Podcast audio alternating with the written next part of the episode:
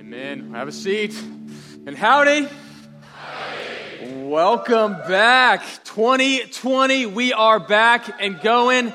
Uh, my name is Kevin Barra. I'm the college pastor here at Grace Southwood. Welcome as we start this semester. Uh, we are studying together the book of Proverbs. And I'll tell you what, this book of Proverbs is going to be extremely helpful and practical in life. If you've ever left uh, a time reading the Bible and ask yourself the question, what do I do with that? I've been there. I'm sure you've been there. Uh, you'll never ask yourself that question when you're reading the book of Proverbs. What you'll ask yourself is, ow, that hurts. Um, can I actually change to do that? Can I actually be the person it's asking me to be? I'm going to read a, a, verse for us. I'm going to pray for us and then launch us in. Um, Proverbs 27 17. And I'll just tell you this before we get into the sermon. Um, we will be everywhere in the book of Proverbs. Uh, some of you are amazing at sword drill, and you're going to just like and find your way. For the rest of us humans, uh, the, every verse will be uh, on the screen as we go through. So feel uh, safe. Maybe have your phone ready to take some snapshots along the way. Proverbs 17, 17, or 27, 17 says this As iron sharpens iron, so one man sharpens another. Let me pray. Lord, thank you so much for this morning. Thank you so much for a time to get together uh, around your word, to sing songs to you that reflect your glory, that we might be men and women who love you more deeply. I thank you that we get to sing songs to you. And Lord, I thank you that you've given us your word. And your word is not an instruction manual on how to live life, it's actually a, a, a guide to point us to first to you, Jesus. And as we develop a deeper relationship with you, you give us practicality in how we should live a life that's most honoring um, to you. So, Lord, I pray that as we open up your word, you would open up our hearts that we might be people of the book that love you and your word, that we might be men and women in this world that walk wisely so that the world might know who you are, Jesus. We might spotlight that to a world that desperately, desperately is seeking hope. So, Lord, I lift up this morning to you. It's in your holy name we pray. Amen. Well, as I said, we're studying the book of Proverbs, and today we're going to be talking about a subject that all of you desire to be better at, and if you're honest with yourself, struggle to do well. In fact, maybe I'll just be talking about myself. This is something that I desire to be better at, and honestly, uh, there's moments when I struggle to simply be this a good friend. How can I be a good friend or how can I find good friends? That is a great question that I think often people are asking in college. And so before we jump into the content of what it means to, to be a good friend, to find great friendships, I'll tell you this. We actually have a, a, a YouVersion devotional to go through. And so if you go to YouVersion app, you type in the best. Um, there will be several devotions for you to go to to go a little bit deeper into this content. And I'd encourage you to jump over to our YouVersion app as part of that. But Thomas Aquinas, I think, summarized friendship extremely well when he said this Friendship is the source of greatest pleasure. And without friends, even the most agreeable pursuits become tedious. Friendship is the source of greatest pleasure. And without friends, even the most agreeable pursuits become tedious. The truth of the matter is, you need friends. And at some point in life, friends were easy to come by. In fact, the easiest time for me to get friends in my personal life was actually in high school. And it, um, the reason for that is this uh, you're confined in these small areas called schools for long amounts of time eight hours a day around those people. And so friendships are mostly built on proximity. These people are around me, and so they become my friends. And one of those friends that I developed a relationship with was a guy named James. And James, uh, everyone needs a friend like James. Uh, James was hilarious, and he did things that would, uh, would be stories that you tell the rest of your life. And this is my James story. Okay, so we were in high school in the cafeteria at lunch, and our tables uh, were connected together, uh, just like normal tables pushed together. Not like the tables here, but normal tables that kind of slick, pushed together. And he had chairs around it. And, uh, and James had terrible teeth. James needed braces desperately. And by the time he got to his sophomore year of high school, it became the point of no return. He needed braces to fix what was going on in his mouth. And he begged his parents, please, please, please let me get braces. But the problem was, it wasn't a simple matter of just putting braces on the teeth. He needed an expander to expand his mouth, like make the roof of his mouth wider. And so, if you've had an expander, you know James's plight, right? But James loved food, and James particularly loved meatball sub day at the school. I don't know why James loved meatball sub day at the school, but he did. It was a deep emotional connection James had with the meatballs. And so he decides this day, uh, even though I just got my expander in earlier during the day, I will not miss meatball sub day. And so he gets to lunch, he gets his tray, he's sitting down in front of me, and he starts tonguing his way with his meatballs to try to swallow the meatball nearly whole because he couldn't chew because it hurt too bad, you know? And so he's just kind of tonguing his way and swallowing, tonguing his way swallowing. I'm like, James, are you doing okay? So, you know, and so he's, he's doing this. And, and at one moment, as I look over at James, we're kind of talking, having a good time, and, and James starts turning red. And then James grabs the table and he's like, I'm like, James, what's going on? And he was a joker. So I'm like, are you just playing? He's like, and I'm like, are you choking? He's like, and so I jump up. I'm the hero of this moment, right? I throw the table to the side. I run over behind James. I put my arms to do the Heimlich maneuver. I, I put my arms around James and I, I start to pull him up and he's like, nothing's happening, but he can't talk. He's like, and I'm just like, does anyone know the Heimlich? Like, that's my next question. Like, I am an unhelpful friend in this moment. I'm like, I'm like, what do I do? And I'm like, the nurse, the nurse. And so I just grab his hand. I like run him to the nurse's station. I'm like, please help James. And then uh, by this point, the food had decided to work its way out. And so he goes over to the sink and starts um, uh, getting the food out of himself. And, uh, and what was so funny in this moment is all the nurses let James do his thing over on the side it's kind of gross.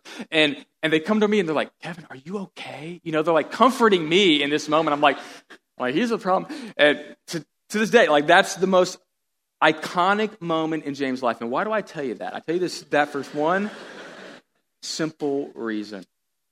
You need friends. You need friends to help you when you cannot help yourself. You need friends. And we all have stories of friends in our life who were there for us, who have helped us, who have made us better. But I, I tell you what, friendship is actually extremely challenging. It's more difficult than you can imagine. Now, some of you, as I say this, the fact that you need friends, you're like, Kevin, I, I know this, but, but do I actually need a sermon on this? Well, here's what I love about Proverbs is Proverbs teaches you wisdom. The word wisdom in Proverbs is this skill. It's skill to live life well. It's skill in how to navigate the complexities of life. And that word skill, that word wisdom, can actually be applied in a diverse uh, range of areas. It could be skill as a craftsman, it could be skill in navigating ships, but in Proverbs in particular, it's skill in how to navigate the complexities of life. And what we need is skill, wisdom, timeless wisdom to speak into our current circumstances. We need wisdom in all aspects of life. And in this area in particular, we need wisdom in how to make and how to be good friends. Because the truth is this you were created for community. Whether you realize it or not, you were created for connection. In 1988, they did a study on, on premature babies that were born. And the, uh, the wisdom of the day on premature babies is they wanted to keep them in incubators and not touch them for fear that if they if they handled them too much they would they would injure the babies and stop the baby from thriving. But what they discovered as they put these infants into incubators and, and did not touch them they only fed them intravenously they were finding many many premature babies were not making it. They did not have this they did not have a they, they couldn't thrive in this circumstance and so one doctor in, in the 80s began trying um, a different um, tactic, Dr. Fields. She began for 15 minutes a day just stroking the babies' backs. And what she found is that the babies that they didn't touch, they left there because they thought it wasn't safe to touch them. continued to have a higher mortality rate, continued to die. The babies that were stroked for 15 minutes a day just became fatter. They ate the same amount, but they became fatter. They became more uh, responsive to outside stimuli. They began uh, even responding to rattles and things that they were seeing. They were becoming more responsive. They were becoming more viable simply through touch and through contact. You see, what we need in order to live is human connection. What we need for life to thrive, not just survive, is meaningful human connection. God said it in Genesis 2.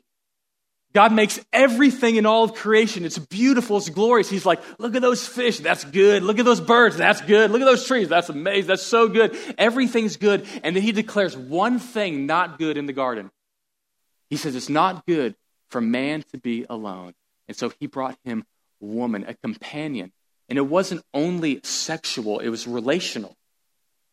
It wasn't good for man to be alone. What he needed was human connection. And we need meaningful human connections, not just to survive, but for life to thrive.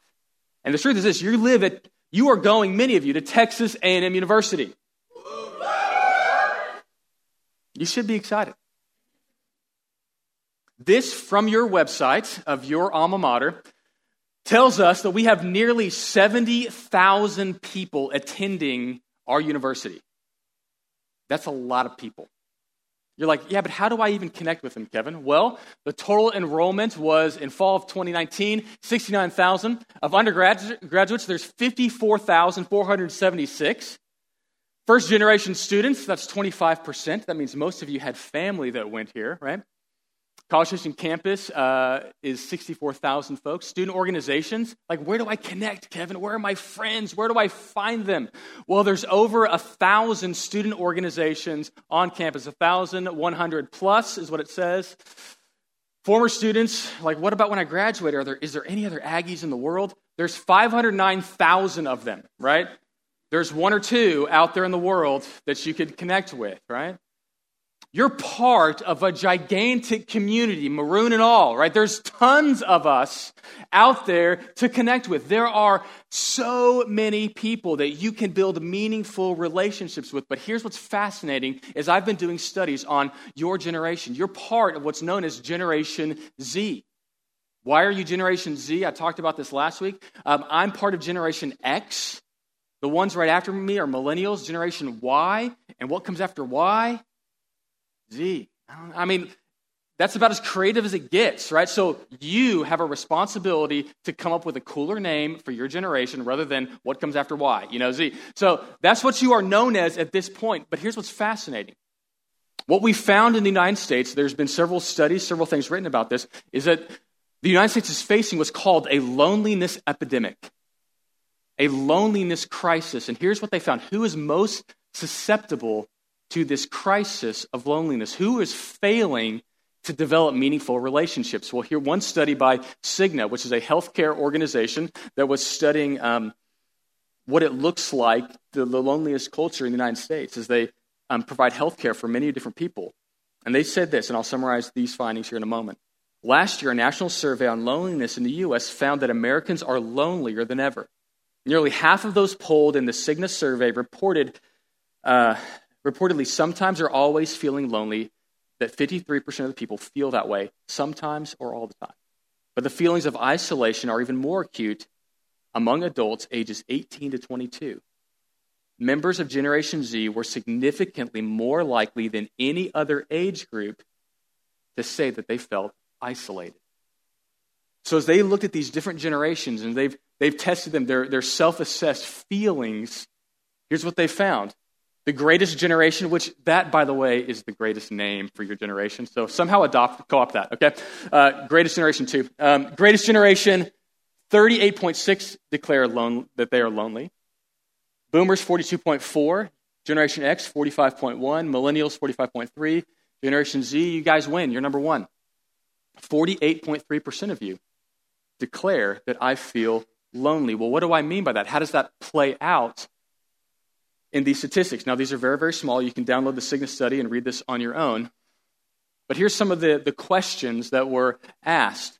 Um, the first one, you can't read it, so I'm just going to read it to you. It says, interested, that people are interested in the ideas, um, that they're actually, uh, are they shared by those people around me? Most people kind of all clumped together um, in that area. The next question is this people around you, um, but are not with you. Do you feel that way? That's when Generation Z goes all the way to the right, right under 70. Feel shy, Generation Z, all the way to the right, 70. No one knows you well, Generation Z, all the way to the right, just almost to 70. Feel left out, moving yourself uh, over to 60. Alone, past 60. Relationship with others are not meaningful, all the way past 60. Generation Z, when asked the question, do you feel connected? Do you feel known? Do you feel you have meaningful relationships? What's so interesting is that Generation Z says, I don't feel that way at all. I don't feel like that I'm known. I don't feel that I'm cared for. I don't feel that people are close. And here's what's fascinating the study tried to determine is social media a factor in this? And the, the answer was no. Social media actually doesn't determine whether you're more connected or less connected. But what it's clearly not doing is making you feel more connected. We are on our smartphones, we are on our social media, we are texting constantly, but we do not feel close. In fact, the study said the only significant factor to determine whether or not people feel more connected relationally is simply this face to face interaction. And those people that have more face to face interaction are more likely to feel connected. Those with less face to face interaction regularly feel less connected. And so God was right when He set everything into space. He said, I want these people to thrive, not just survive. And in order to thrive, they need each other, they need friends in our culture, in our world, where there's a crisis of loneliness, the solution that God gives, the solution that science is telling us is simply this you need friends. But the question is, how do I find those friends? Well, you need friends for two important reasons. The first one is this for companionship, but secondly, to make you better.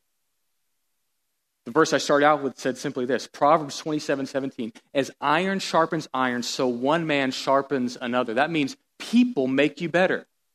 The reason we need people is not only for companionship, but we need friends to actually make us better, make us better people, to, to sharpen us. The illustration is that of, of, of, a, of a blacksmith making a, making a, a, sword or something sharp. And they said, as, as you take that iron hammer and beat onto that iron piece of steel, it will eventually become something sharp, something useful. And so, friends, good friends, will make you better. One great friendship that I don't know if all of you are familiar with is this between J.R.R. Tolkien, um, author of the, uh, the, the Hobbit, as well as the, the oh my gosh, I'm keep on the Lord of the Rings series. And C.S. Lewis, the Narnia, uh, he created Narnia, but also he wrote um, uh, The Weight of Glory, uh, tons of amazing books. Why is it just slipping my mind? Mere Christianity, Weight of Glory, Narnia Chronicles, uh, more and more and more. He's absolutely an incredible author. What's fascinating about these two men is that they were both professors um, at Oxford. They're both professors in literature, English literature. And these men began meeting together. And here's what's hilarious. What did C.S. Lewis first say when he met Tolkien? He said, at first sight, it didn't look good. Tolkien, uh, C.S. Lewis says of Tolkien, he is a good enough fellow, but sometimes needs a smack, right? But these men began meeting together and they began reading literature. And here's what's fascinating. As they began reading literature and, and hanging out together, Tolkien eventually shared his faith to C.S. Lewis. And C.S. Lewis became a Christian because of the friendship Tolkien had with Lewis. And one author, the author of this book, um, Tolkien and Lewis, um, The Gift of Friendship, he writes this in an interview. He says this in an interview. What would have happened if Tolkien and Lewis weren't friends? He says this Tolkien would have never finished writing The Lord of the Rings. had it not been for C.S. Lewis's encouragement.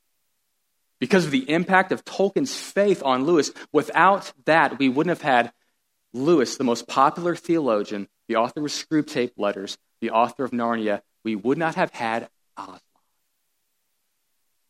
It was because of the relationship of these two men that these men created things far beyond their capacities.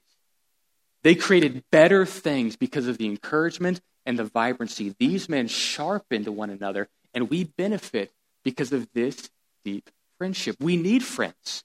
The right friends will make you a better person, they will help you to be better. But here's the challenge good friends are hard to find good relationships are actually very challenging to develop. And Proverbs speaks into this. And he gives us some types of friends that will not help us grow, that will not help us thrive, will not help us to become the people we're meant to be under God. There are actually fake friends, friends that pretend to be legitimate but actually aren't. Proverbs 14 20 says it this way The poor is disliked even by his neighbor, but the rich has many friends. Many seek the favor of a generous man, and everyone is a friend of the man who gives gifts. What's the point? He says some people are fair weather friends, they're fake friends. That means they'll follow you around, and as soon as they see a little bit of shine on you, there'll be some groupies that come around you. So, some of you that will be elected to a position or have a, have a moment of success, what you'll find is there's a crew that want to kind of rub off your shine. They want to come around and pretend to be your friend because you're successful. And so that shine attracts some people. And so what he's saying is look, you got to be careful who you choose as friends. Because there's some people that just because you're successful, just because you have a little bit of shine to you, they'll come around and they are fake friends. But there's also friends, relationships that bring you down. Proverbs 22 24 says it this way Do not make friends with a hot tempered person. Do not associate with one easily angered, or you will learn their ways and get yourself ensnared. He says, You watch out for the character of the people you're friends with. Because what will happen is that that person, if they're hot tempered, you're going to adopt their ways. You're going to, their, their decisions are going to rub off on you. And you will you will see their actions, and, and not even intentionally, you'll begin doing the same thing. And we do this in small ways. Like you develop this group of friends, and you're hanging out, and you're talking, and, and all of a sudden, um, there becomes some saying. This happens all the time with guys. Some saying from some YouTube video that just makes sense, right? And then it will become your vernacular. It will be the way you talk to one another. There was some, some, stupid YouTube video where some guy goes, "Come on, man!" You know, he's like nodding and looking at this round thing, and this like became viral. All these guys were just like trying to make a point to be like, "Come on, man!" And like it became like their little viral thing, right? This is how we connect. What ends up happening? Communities begin developing ways of talking, ways of acting, and you become like the people you associate with. So it's a warning. Who's around you? Who's closest to you? Proverbs 13 20 says this He who walks with the wise becomes wise, but a companion of fools suffers harm. If you're surrounded by wise people, you will become a wiser person. You will make better decisions. If you surround yourself with people that make bad decisions, eventually their bad decisions will rub off on you. I saw this happen with a friend of mine in college. He was a very successful track athlete. He was an All American, very successful. And he began circling around this other group of guys that began selling illegal software. Eventually, the police found out. They were tracked down, and he did prison time because of this relationship that's just started out as friends. We're hanging out together. Hey, here's an easy way to make some money. Oh my gosh, I can't believe I'm being investigated. I can't believe I'm going to prison. It's crazy that that level of interaction, what started out as a friend, ended in a place he never wanted to be. So it means you have to be discerning. Who are those men? Who are those women closest to you? And when I say those things, okay, we need friends. Good friends are hard to find. I think the next question that you would all be asking yourselves is this all right, where can I find the right friends? Where can I find the right people? Where are my people? Why don't they seek me out? You know, like I'm in my dorm, I'm sitting there, I'm cute. why don't great people find me? Like, why, where are my friends? Like, where's my group? Why don't I get the text to go draw tickets? Why don't I get the text to go do this? Why do all of them have friends? Where are my friends? I'm great. Where are my people? And, and some of us can get really frustrated because we're like, okay, I heard a sermon on Sunday and they said that I need friends and that I don't want bad friends. And so, God, I'm going to sit here and pray. God, it is your responsibility at this point if you work, here's how you're going to work. Right? I'll determine, God, how you work for me. All right? So here's what you need to do. I'm going to pray for good friends, and I need a knock in about, I don't know, 10 minutes because I'm bored, right? So I will pray, God, creator of the universe, give me, I don't know, something like a friend. Frodo had Sam, Rocky had Apollo, Batman had Morgan Freeman. I need a friend. just bring them. And you just pray, and you're just like, God, will you answer my prayer? Will you do this for me? And you're treating God like a divine slot machine. If I pay my money, you better give me my candy bar, right? Like that's that's a little bit of how we treat God. But the Bible actually doesn't argue that way.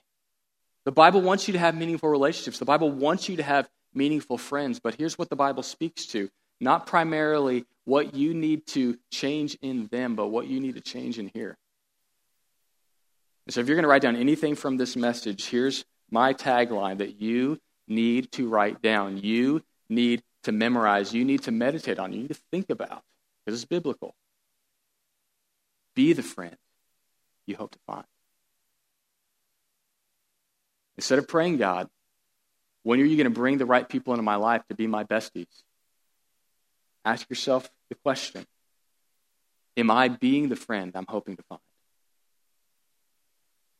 And so I'm going to give you five principles from Proverbs on how to be the friend you hope to find.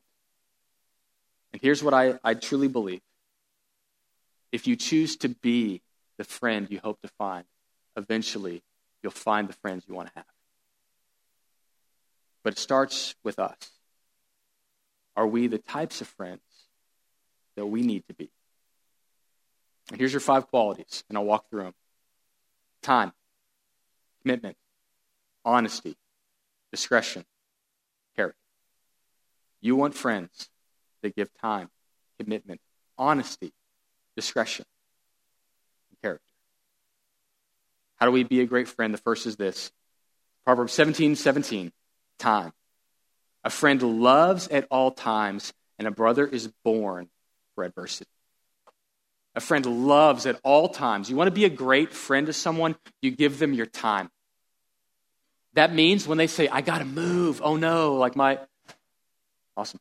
I got to move immediately. Like i need to leave right now. And i don't i didn't plan this out. I need someone to stand on the other side of this couch because this is my adversity. This is my trial. This is my trouble. Will you help me move? And a good friend says yes i will stand on the other end of that couch and walk down your eight flights of stairs and move you. That's a friend. You know the word adversity means? It means trial it means trouble it's often referred to emotional trials and troubles. A good friend says, when things are going bad for you, I'm right there beside you. When you're hurting, I'm listening. When you're needy, I'm present. It's the person you can call when you get in a car wreck. It's the person you can call when you get a flat tire because you know that person will be there and they won't sit there and tell you you're stupid. Why did you run over the nail? It is the gift of presence. Everything else, you can make more money, you can choose another degree, you can buy another taco, but you cannot make more time. It is the greatest gift you can give to people. Henri Nouwen writes this when we honestly ask ourselves which person in our lives means the most to us, we often find that it is those who, instead of giving advice, solutions, or cures, have chosen rather to share our pain and touch our wounds with a warm and tender hand. Beautiful. Are you one that freely gives your time more than just your text? Do you actually go face to face? I'm so sorry you I heard your parents just got a divorce. I'm here for you. I'm so sorry that you did terrible on that test. Let's go grab some coffee together. I'm so sad that happened. I'm going to give you my time. Secondly, commitment. Proverbs 27:10 says this, "Do not forsake your friend and your father's friend. Do not go to your brother's house in the day of calamity. Better is a neighbor who is near than a brother who is far away. What that is saying is this. He's not saying it's bad to be a brother, but he's saying is there's something nice about someone that you know is committed to you. That's going to be there for you. He says, don't forsake your friend. Don't leave him stranded or your father's friend. If, if there's an acquaintance, like you actually are committed to them, you have a responsibility to help them. Proverbs 18 24 says it this way A man of many companions may come to ruin, but there is a friend who sticks closer than a brother. Are you the type of friend that doesn't um, turn people away just because they've, they've had a bad day? Right? Like everyone has that friend that just blows up sometimes, and you're just like, I'm just done with them. And you're like, okay, are, are you actually going to commit yourself to them, though? To be a good friend, to allow them to have a bad day, to allow them to have space. Are you actually going to be committed to this person? Not just merely give time, but, but commitment to them, to be with them even when it's tough to actually commit yourself to them, to stick with them closer than a brother. When their life is going hard, they know that you're committed to them. The most beautiful biblical story of this in my life that I've read is, is the story of David and Jonathan. So, David was a young man, and he goes to watch uh, this war going on, and, and there's Goliath coming down the mountain, and he's He's calling out to the nation of Israel. He's like, he's going like, are you just weak? Is your God weak? Why don't you send one man down to fight me? And David walks up and goes, hey, who is this guy doing this? And they're like, David's talking a big game. All right, send David down. And David goes down. He kills Goliath with a sling and a stone. And Goliath falls. And then he walks back up the mountain. Everyone's like, what just happened? And then you see Jonathan walk up to David. Jonathan was Saul, current king's son, the next one rightfully in line to the throne. And Jonathan walks over to David, who just killed Goliath, bends down his knee, gives him his sword and his shield and his cloak. And he says, I'm dedicating my life to you because the God, God of the universe is with you. And as you watch their life, Saul, Jonathan's dad, becomes more and more crazed and insane. He tries to kill David. Jonathan actually spares, helps spare David's life. He says, You've got to run. My dad's insane. You run and you keep on running, and I will do my best to protect you. And he's running away, and he barely ends up seeing Jonathan most of his life. But there's one crucial moment that happens in 1 Samuel 23. It says this David saw that Saul, David saw with his eyes that Saul had come out to seek his life. David was in the wilderness of Ziph at Horesh. And Jonathan, Saul's son, rose and went to David in Horesh and strengthened his hand in God. He said, I see David, and I know he's on the run. And this moment, when, he, when Jonathan sees David at Horesh, is the last, two, last time these men are going to see one another. And he gets on a horse, a camel, gets over there, comes to him just to strengthen his hand in God. And here's what he says. And he said to him, Do not fear, for the hand of Saul, my father, shall not find you. You shall be king over Israel. Wait a minute. Jonathan's in line to be king. He says, No, no. You're going to be king over Israel, and I shall be next to you. Saul, my father, knows this. And the two of them made a covenant before the Lord. And David remained at Horesh, and Jonathan went home. One of the most beautiful friendships in the Bible is David and Jonathan because you see these men commit to one another. Jonathan says, God is with you. I could be king. I could try to kill you, but I'm not going to do that. I'm going to submit to the Lord, and I will be your friend. Even when it's tough, I'm committed to you. That is a great friend. It is a beautiful friendship. Are you that kind of friend? Thirdly, we need friends that are honest with us. Proverbs 27 6 says, Faithful are the wounds of a friend, profuse are the kisses of an enemy. 27 9, Oil and perfume make the heart glad, and sweetness of a friend comes from his earnest counsel. I love this phrase from verse 6 Faithful are the wounds of a friend. That word wounds means being beaten or struck. But look at the other word he puts there faithful are the beatings of a friend, but an enemy multiplies kisses.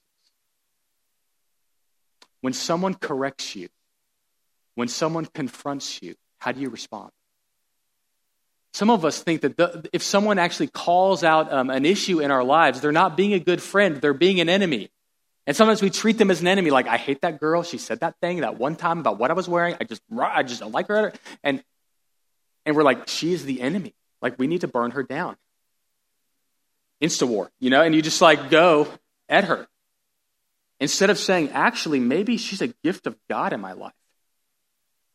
Maybe she could actually be a meaningful friend because she has the ability to speak the truth in love. Do you have friends that are willing to speak the truth in love to you? They actually speak harsh words to you for the purpose of making you better. Do you have friends like that? Well, I want to tell you what, what honesty is. Honesty is not lashing out. Honesty is not getting something off your chest. Honesty is not venting. Honesty is not dumping. Honesty is not rash words. So being honest doesn't mean like, hey, I just got to get this off my chest. Like, oh, boom, you're horrible. I hate you. Da da da. Be my friend. You're like, that's not what we're talking about. What we are saying is this rash words are, are this. Rash words are like thrusts of a sword. That's what it says, right? The one whose words are rash are like thrusts of a sword. But the tongue of the wise brings healing. Do you have a friend that corrects you to make you better?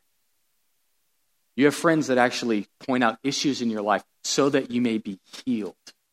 See, that's what we're talking about. We're talking about wounds of a surgeon, not wounds of a sledgehammer. You have friends that speak the truth in love. I'm so thankful that I've had friends like this in my life. Because I talk a lot for a living. You notice that. And the Bible warns you when you talk a lot, you're eventually going to say things that you wish you could take back, but sometimes you're not aware of it. And I have friends in my life saying, hey, when you said that in that sermon, that hurt. I've had friends in my life saying, hey, when, when you said that in that meeting, that wasn't helping us get better. And I could have said to those people, you don't know me, and just turned away, but instead I realized these people were speaking the truth in love to make me better. Fourthly, discretion. Honesty doesn't mean you always say what you're thinking. Okay? Honesty means you're discerning in what you're saying.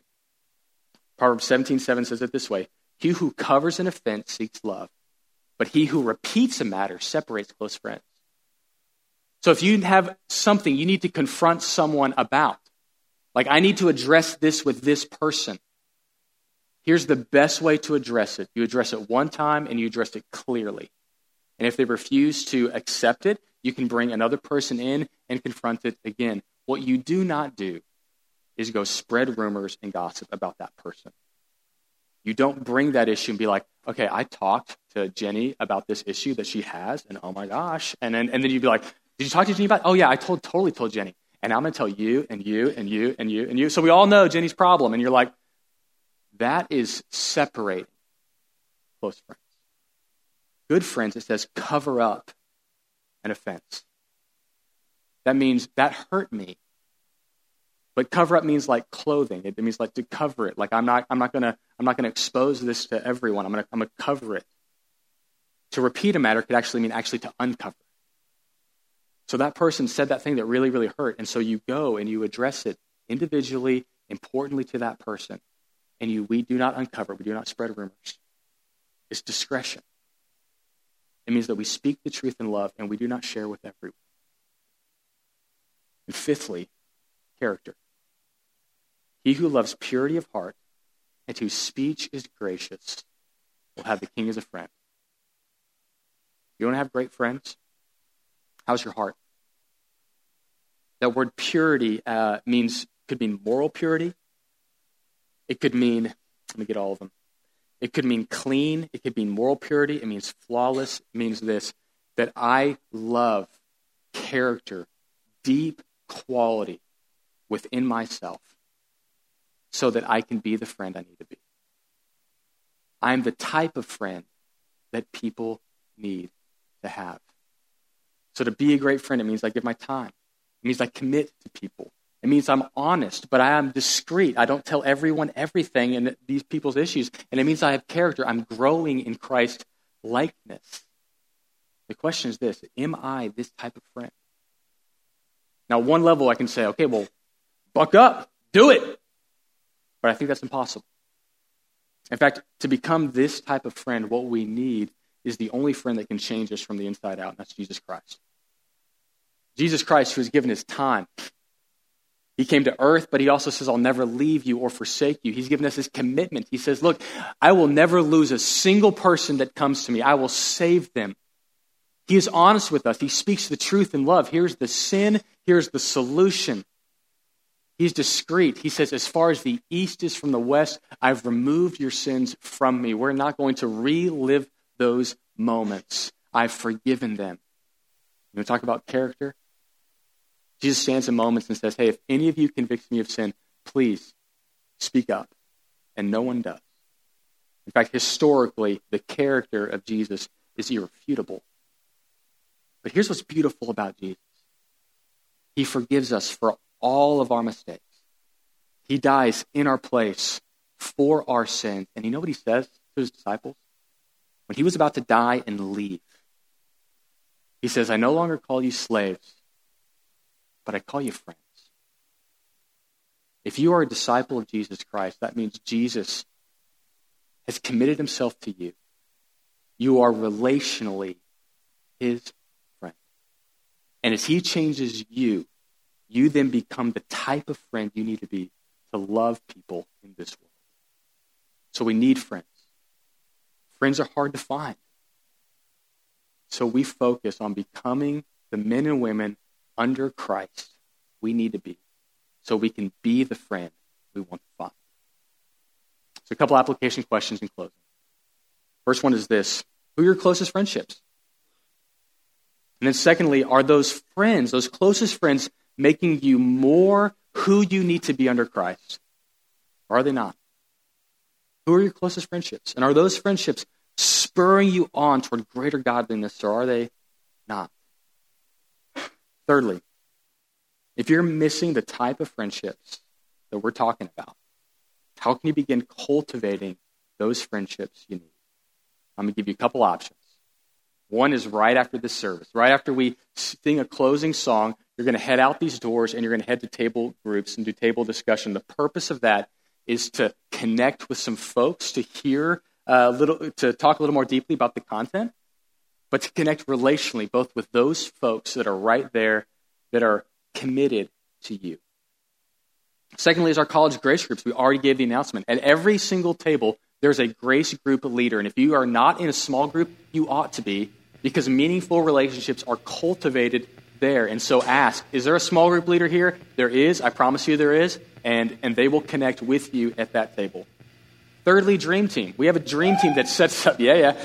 They set up every week. And let me tell you what, the community that's cultivated in serving together is very beautiful. So come be a part of Dream Team. Or fourthly, multiply groups.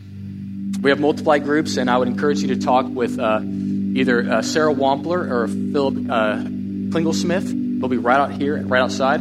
Ask, how do I get in a multiply group to multiply my faith, to share my faith more and grow more deeply as a disciple of Christ?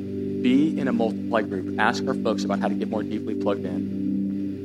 And lastly, I would just ask you this What can you do to actually be the friend you most want to find?